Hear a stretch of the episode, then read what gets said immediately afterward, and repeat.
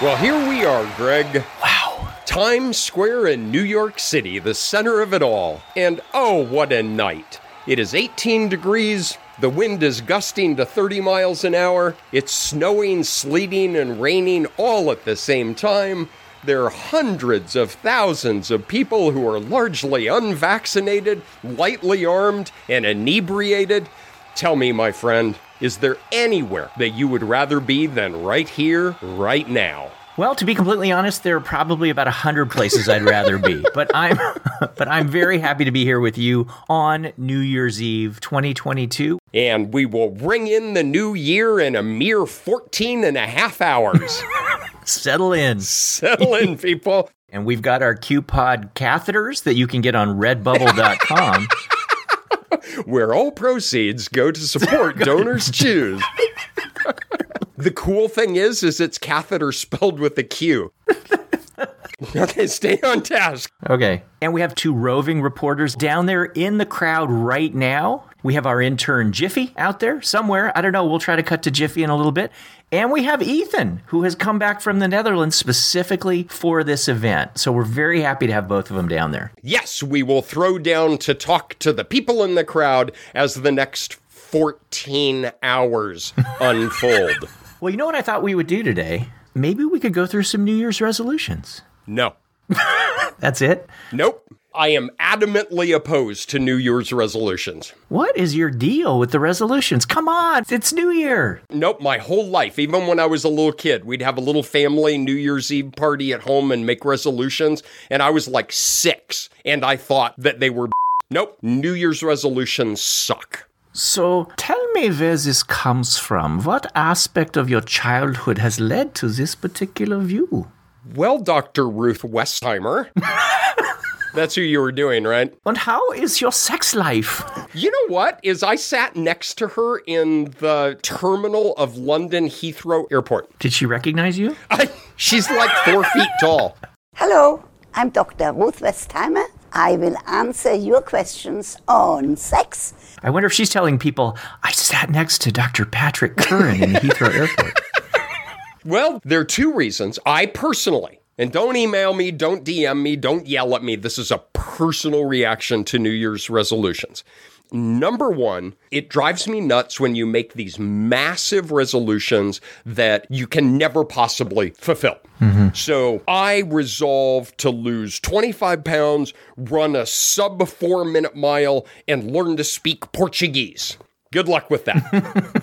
Second, and this one is what drives me a little bit crazier, you are perfectly willing to live a life that you are unhappy with for 364 days, 23 hours, and 45 minutes. But in that lightly inebriated last 15 minutes out of the year, you're going to dedicate to being a better person. I think you should take New Year's Eve resolutions and just make them daily resolutions and just work on that throughout the year. So that is just my little mini holiday rant on New Year's resolutions. Okay. Notwithstanding, I still think that we could have. Well, how about quantitative resolutions? Could you live with quantitative resolutions? Maybe like statistical resolutions? I could do that. Only because I don't think I have a choice. We have 14 hours to fill. We're in a glass cube with my catheter dangling out the window. Sure, let's do statistical resolutions. Why why out the window? I don't want it inside. I'm just letting it drain. Wow. all right, I don't know where to go with that. All right, so here's my idea. It's forming right now as we talk about your catheter. Uh, how about if we go down to our roving reporters in the crowd and have them pull people out and see if we can get some decent quantitative resolutions out of them? What do you think? I like that. We need some kind of countdown, though. I can't sit here for 14 hours. This is going to drive me nuts. What if we do our own countdown to New Year's? Okay. Now, for those of you who are not familiar, there's a giant Times Square ball that lowers as they count down the new year. And so here, you have a New Year's Eve ball.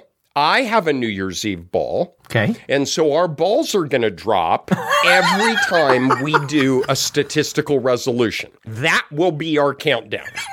All right. And I'm going to lean out of the booth uh-huh. and we're going to get the crowd to do a countdown of top 10 statistical resolutions while Greg and Patrick's balls drop. How does that sound?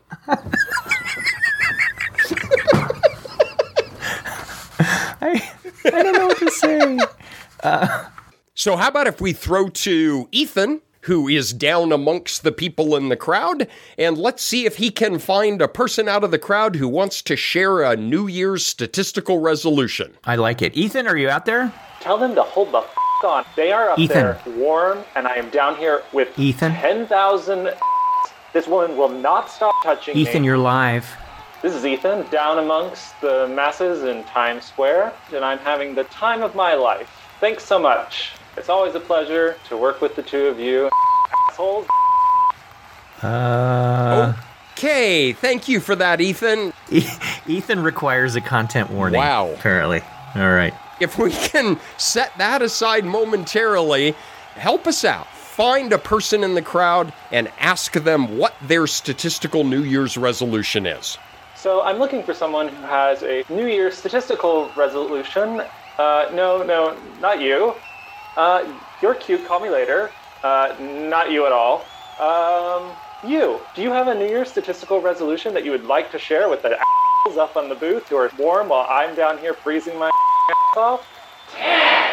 My name is Dr. Sam Case, and I'm an assistant professor in the Public Health Sciences Department at the University of North Carolina at Charlotte, not to be confused with Patrick's better funded school a couple hours east. For my quantitative New Year's resolution, I'd like to spend some time learning the mechanisms and theory behind the Monte Carlo approach to power analysis for SEM. Like most of what I learned in grad school, I only had one whirlwind lecture on the topic, and would like to be able to do more than just write the code in Mplus. Once I've got a handle on the approach, I'll be better equipped to check my own models, advise my colleagues, and pass knowledge on to my mentees and students.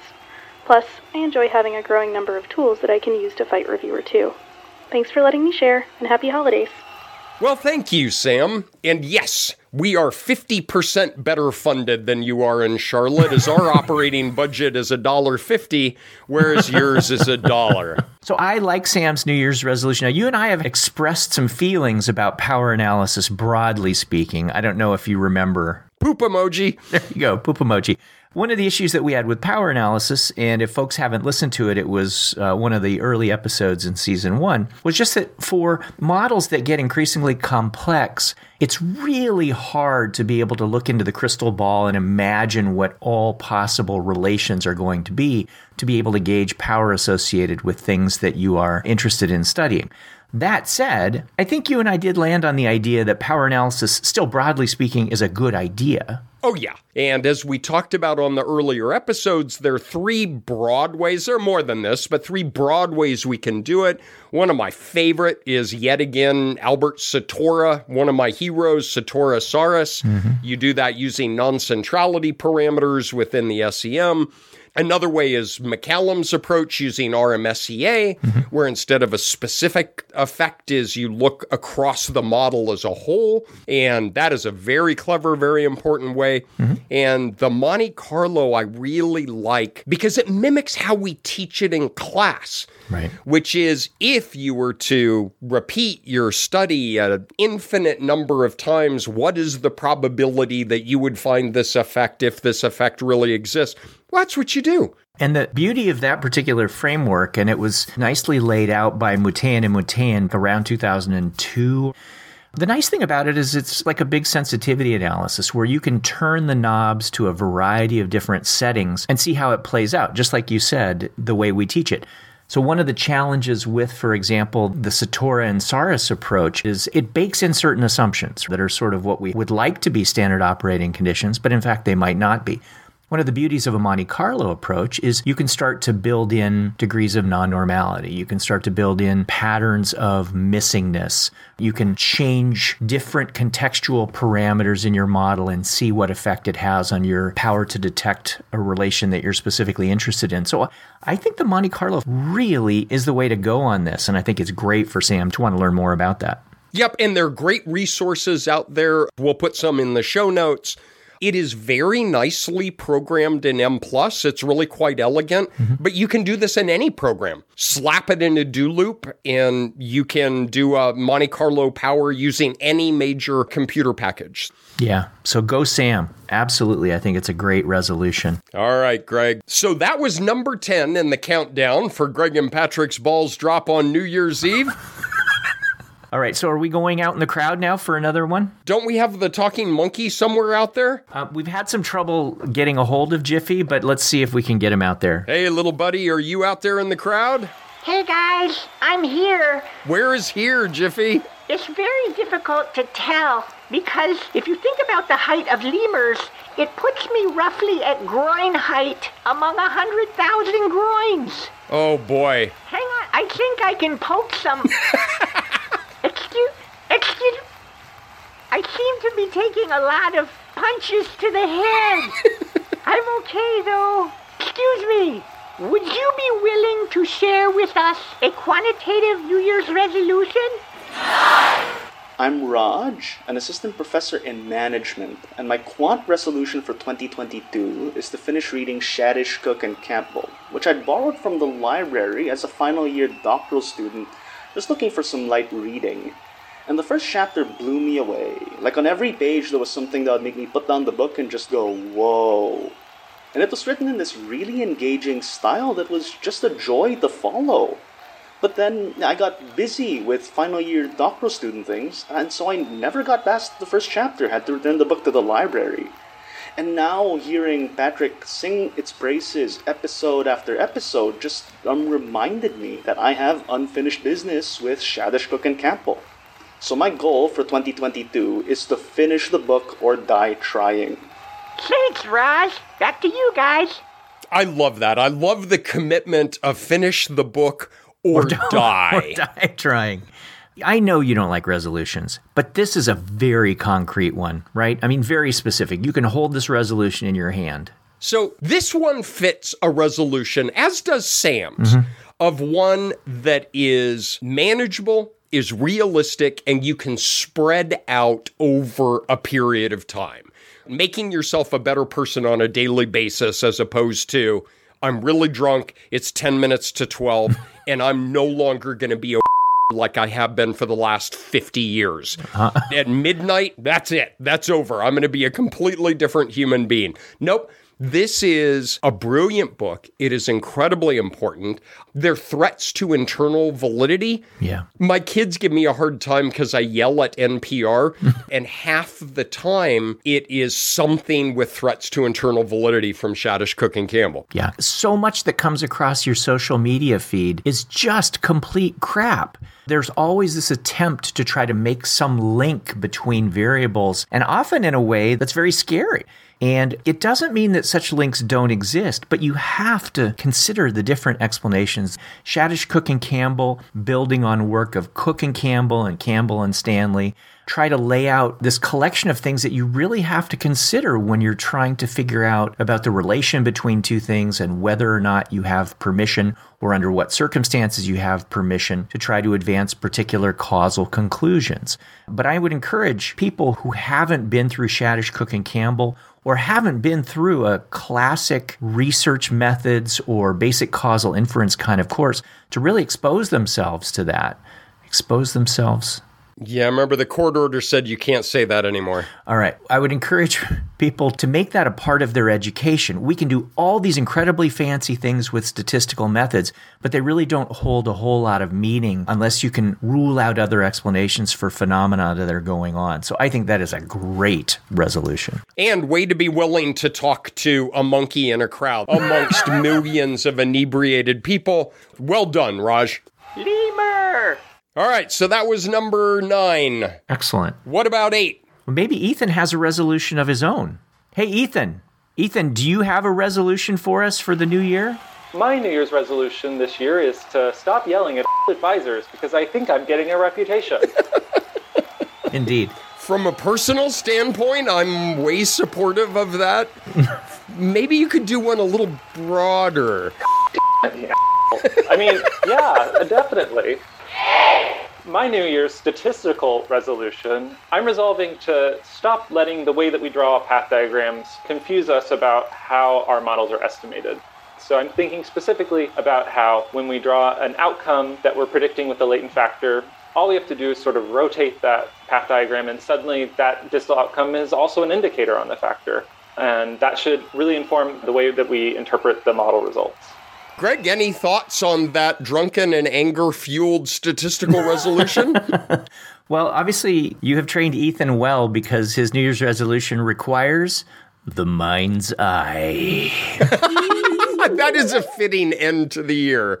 You know, one of the problems with how we do path models and representations now is that we have become so economical in them that we've started to lose some important distinctions. And when Ethan says that a distal outcome that's measured really can be made in the picture to look just like another indicator, from the mathematics standpoint, it is like another indicator, right? You're just estimating its relation with all the other variables, which is spuriously the result of whatever the factor is doing, whether to other variables that are indicators or to a distal outcome.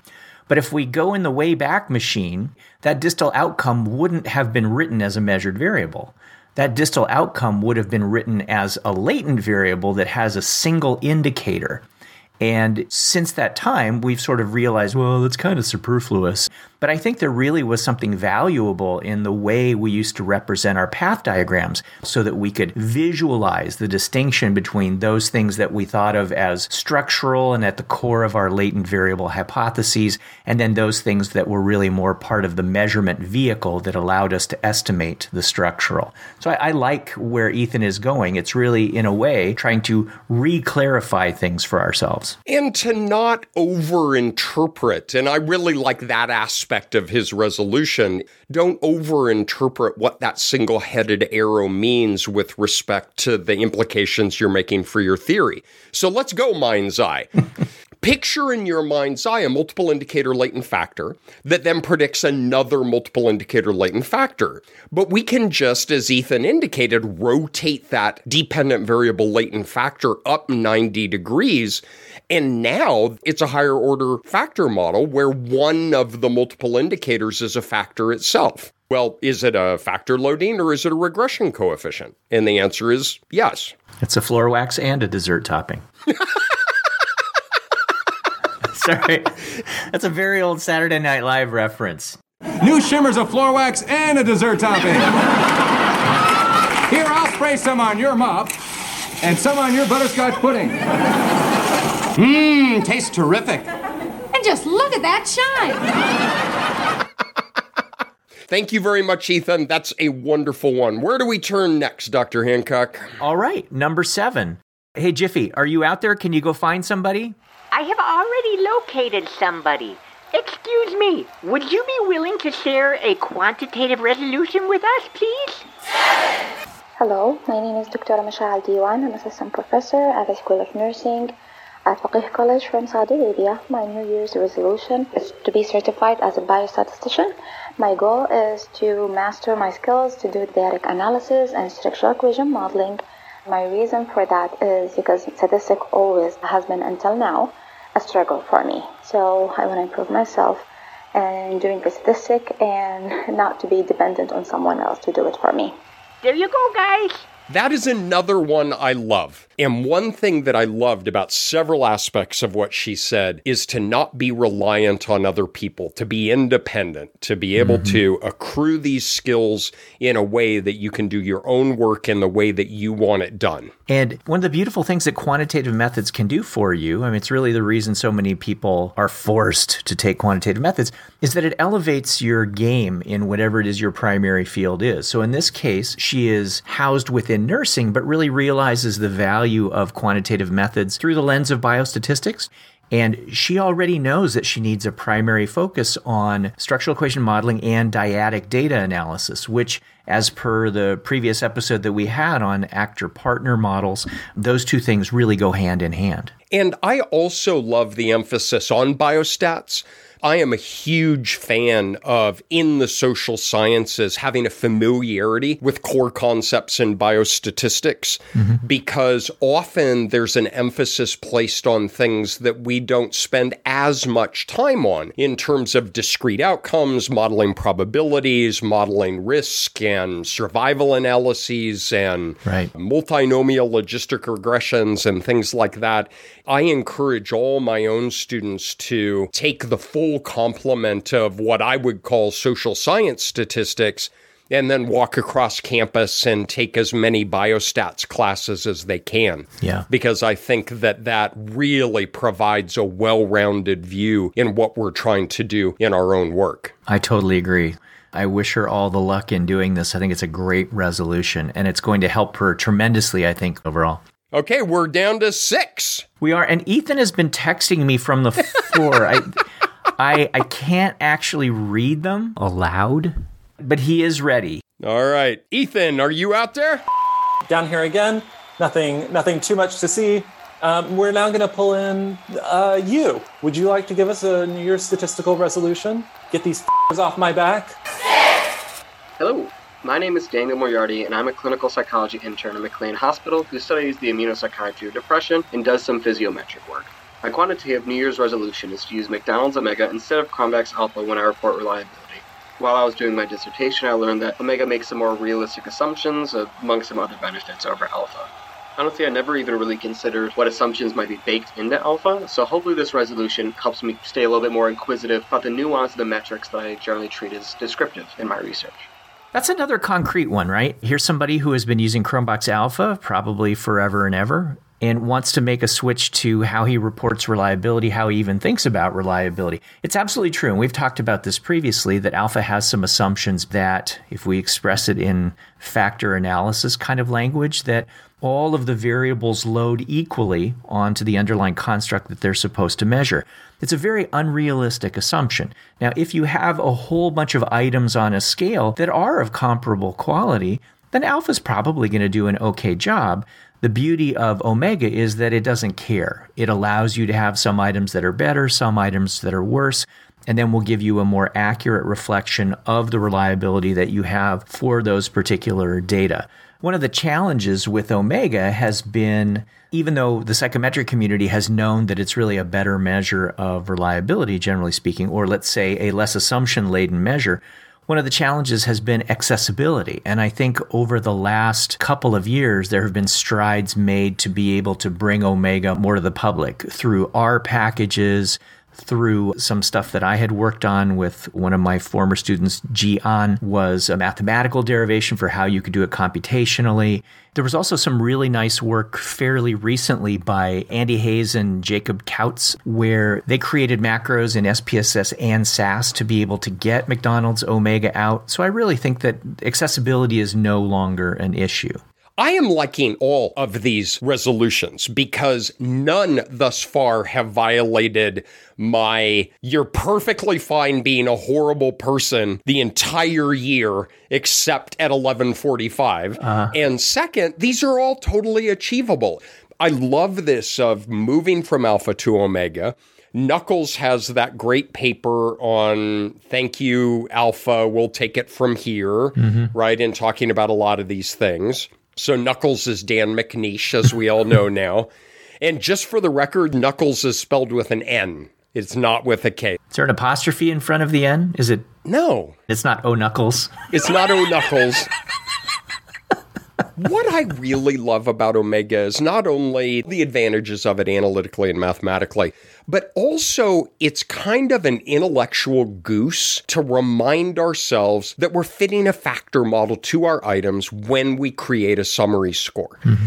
Whether you do that explicitly in an EFA or a CFA, or if we use your approach to derive them analytically, it's just a reminder that when we take a summer, when we take a mean, that we are fitting a factor model to that. And we want that represented in our reliability estimate. Mm-hmm. And if I could be so bold as to add to Daniel's New Year's resolution, which I think being in the booth, we have that ability to do, stop reporting reliabilities from other studies It drives me insane when somebody says, I am using the Hancock scale of toxic masculinity, which has been shown to be reliable, paren alpha equals 0.52, mm-hmm. comma, Hancock et al. 1999.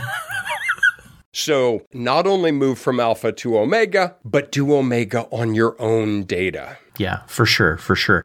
And also, omega is appropriate specifically for when you are creating a composite that is equally weighted, that is a simple sum or a simple average of the scale items that you have, as is alpha.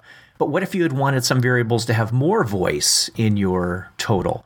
Or less voice in your total based on how well those represented the underlying factor. There are reliability measures also that can be tailored to how strong or how weak particular variables are. So there's something called maximal reliability or coefficient H. Again, all of these measures of reliability are attached to models, they are attached to assumptions, and whatever measure you are choosing, it really is your responsibility to know them and to know what they are with specific reference to your data. And Coefficient H was developed by you and named by your daughter. so we keep it all in the family here. All right. The crowd is counting down number five. I think we should go to the monkey and see what he commits for the upcoming year. You're so mean. Hey, Jeff, are you out there? A resolution? Me? I suppose I could make something up.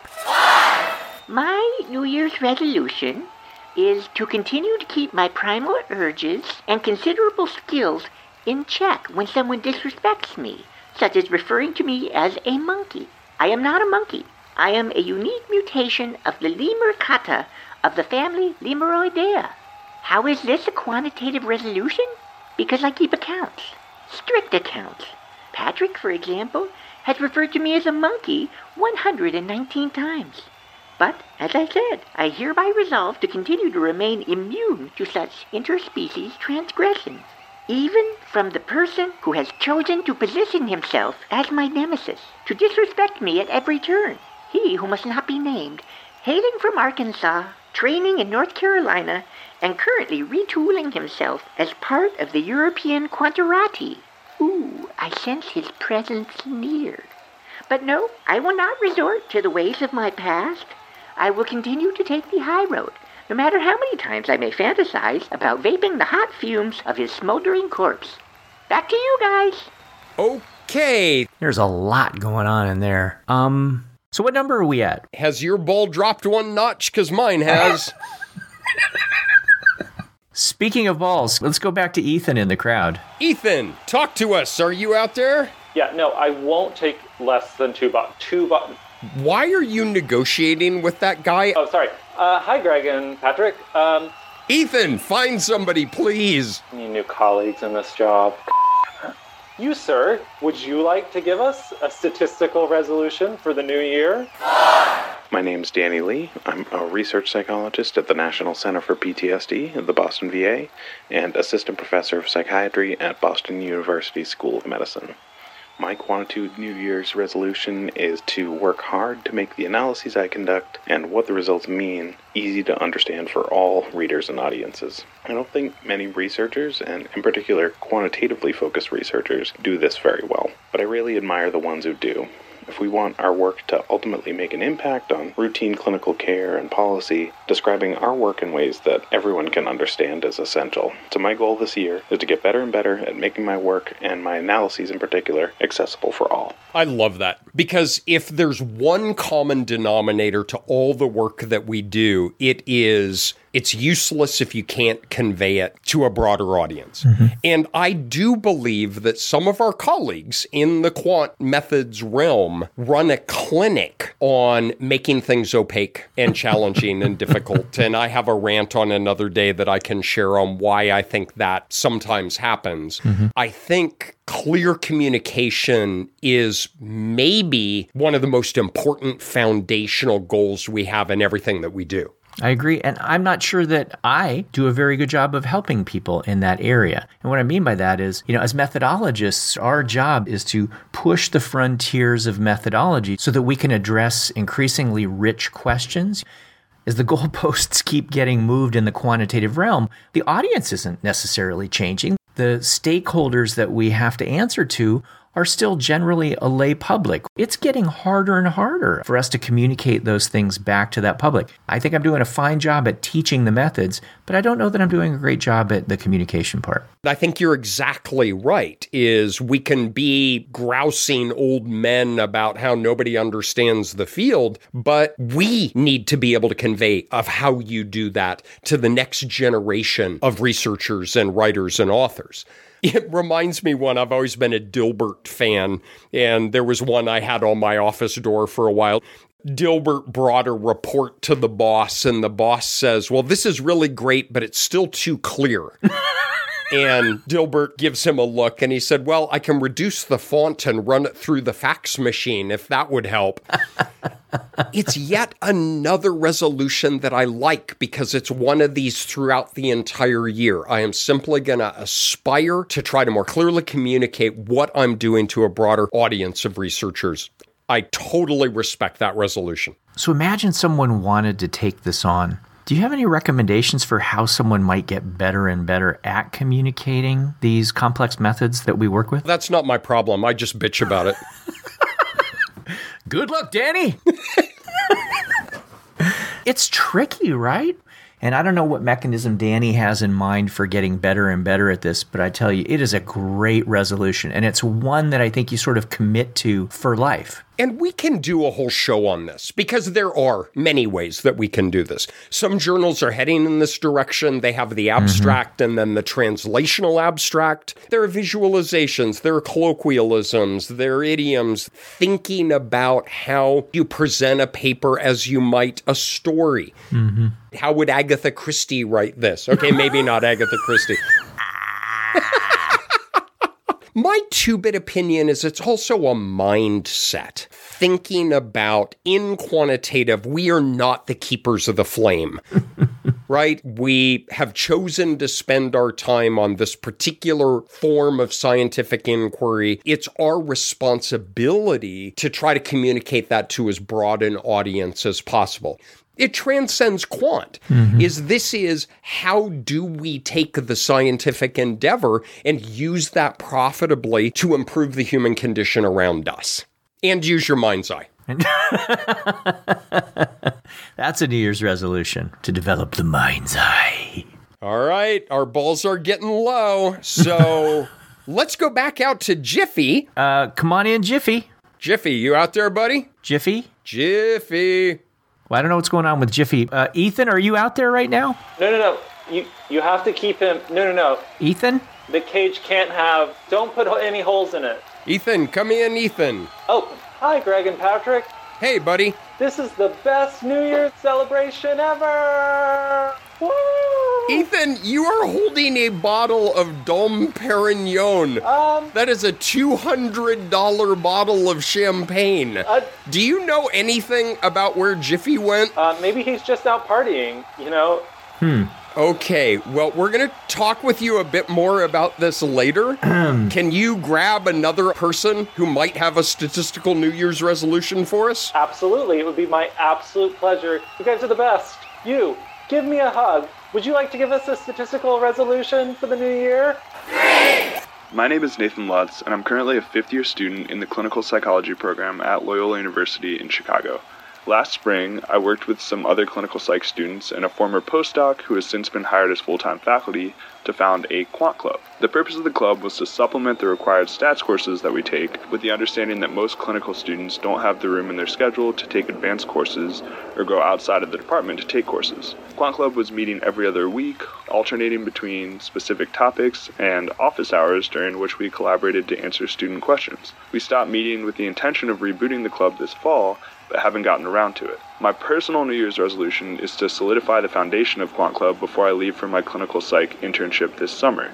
Our faculty mentor, Zoe Smith, is a brilliant and thoughtful methodologist, and the younger students who co founded the club are equally brilliant and passionate about statistics and research methods.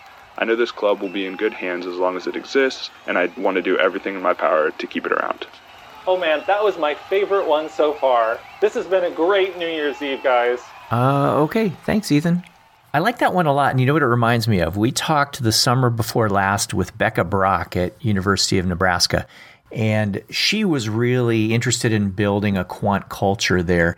And I love the idea of a quant club. And the quant club could take a variety of forms.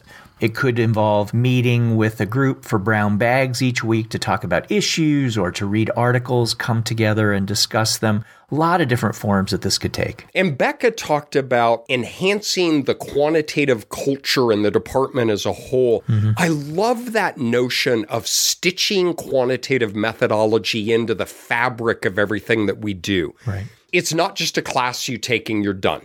You don't design a study, execute a study, get data, and then think about the analysis. This is a thread that runs through everything we do from hypothesis generation to study design to measurement to data collection to analysis to inference and making that a part of the community, a part of the culture where quant isn't just a thing that you go get when you need it, but that it's a very foundation of what we do as a science. Absolutely. And it does a couple of things, right?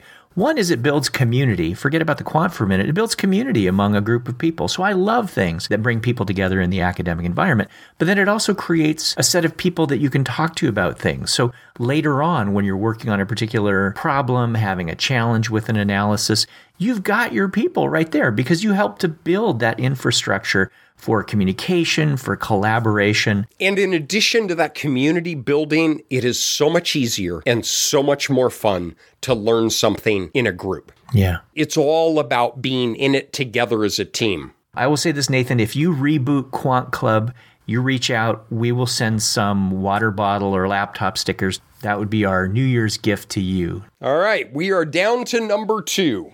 So here's what I think. Rather than going back out to, well, God knows where Jiffy is. I think he got sold to an organ grinder. if, if anybody sees Jiffy out there, feel free to reach out to us. Why don't you and I just do the last two? I know, I know, I know how you feel about resolutions, but maybe hearing some of these resolutions has inspired you at least to squeeze out one resolution for the new year. I have to admit, I have been inspired by these resolutions. Mm-hmm. Ethan's is a little questionable, but that might have been just because it was profanity laced. but I have been inspired because they have not violated my resolution concerns. Mm-hmm. Every single one has been achievable, mm-hmm. and I am inspired. And I will break my own resolution of not making resolutions did you see that? That's like a meta resolution. Wow. I mean, that's Matrix level shit. I. what will I resolve? Okay. In the spirit of modeling myself after others, I resolve in the upcoming year to better respect measurement. Ooh. What I mean is, I teach about measurement. I write about measurement. I maybe have a dozen papers in various aspects of measurement and scoring. And I mostly slap a mean on the items mm-hmm. so that I can do another set of analyses that I want. My resolution is I am going to be more respectful to measurement. What is that model that underlies my items? How might I use that to obtain optimal scores in a way that I've recommended myself mm-hmm. repeatedly? And that throughout the year, I am simply going to be more cognizant of that aspect of my work. Oh, and I'm going to run a sub four minute mile. Is it okay if I tack that on? Yeah, sure. Actually, I did not say contiguous. okay. Over a week uh-huh. in 10 or 20 second increments, I am going to accrue a sub four minute mile. I still want to see that. okay. I can run 20 yard increments over a period of a week, and I will run a sub four minute mile. Okay. I will report back on this. All right, that's good. okay, my friend, you have the final statistical New Year's resolution as our balls drop this evening. All right, I have a resolution. I, I don't know if it's statistical. You're going to have to help me out with this. But my resolution is actually around work life balance. I confess here in front of God and everybody that I am horrible at work life balance. And part of the problem is that I just get so absorbed in things that interest me in learning and doing that I sometimes don't take a moment to step back and breathe and to invest some other time in myself outside of these kinds of things that I think about. I actually have tremendous respect for you because you have, for example, running day, or you have the nights where you go and play in the bands and so forth. So you have built in very nicely time for yourself that facilitates this kind of balance. I certainly do have things, but I don't feel so committed to it. But you know what? One day a week, I am going to do something for myself. It could be something small, it could be something big, it could be something physical, it could be something recreational. But one day a week, I'm going to do something to facilitate better work life balance for myself. The last year and a half, and Lord knows how long it's going to continue, have been challenging for a lot of people. And I think it's an opportunity for me to sort of assess what's important and maybe give myself a little bit better balance in how I move forward. And you know what? I think that is a statistical resolution. Okay.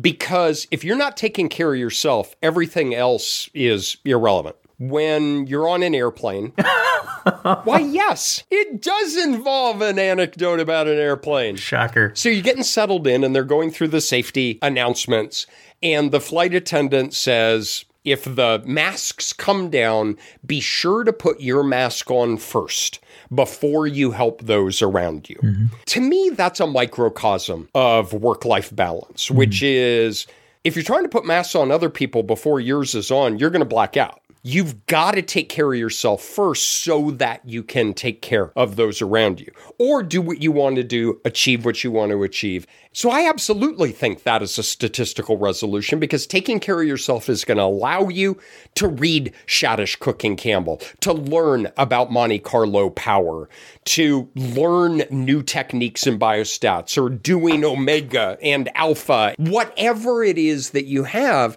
if you're not taking a walk around the lake, mm-hmm. right? I think you're too hard on yourself. As I get text messages from you at five in the morning when you are out walking around that lovely public park right by your house with Gus, your dog. It's 20 degrees, it's 5 a.m., it's pitch black. You have a plastic bag and a headlamp.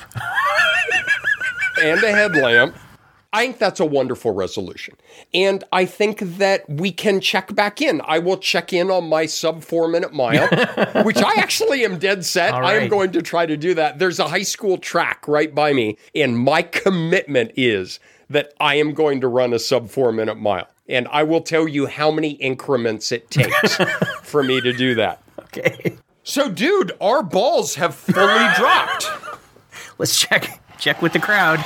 All right, there's lots of cheering and hugging and kissing, mostly because they know we're done. But how fun this was. Yeah. What a wonderful way to wrap up the year, and our most sincere thanks to all of you out there who squander your valuable time hanging out with us. We so enjoy the DMs, watching the Twitter traffic, getting messages.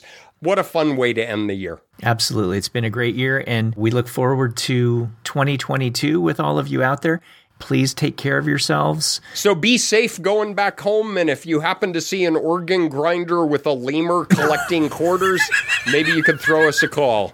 All right. Thanks, everybody. Take care. Happy New Year. Bye bye. Should old Jiffy be forgot? Da da ba ba ba ba ba.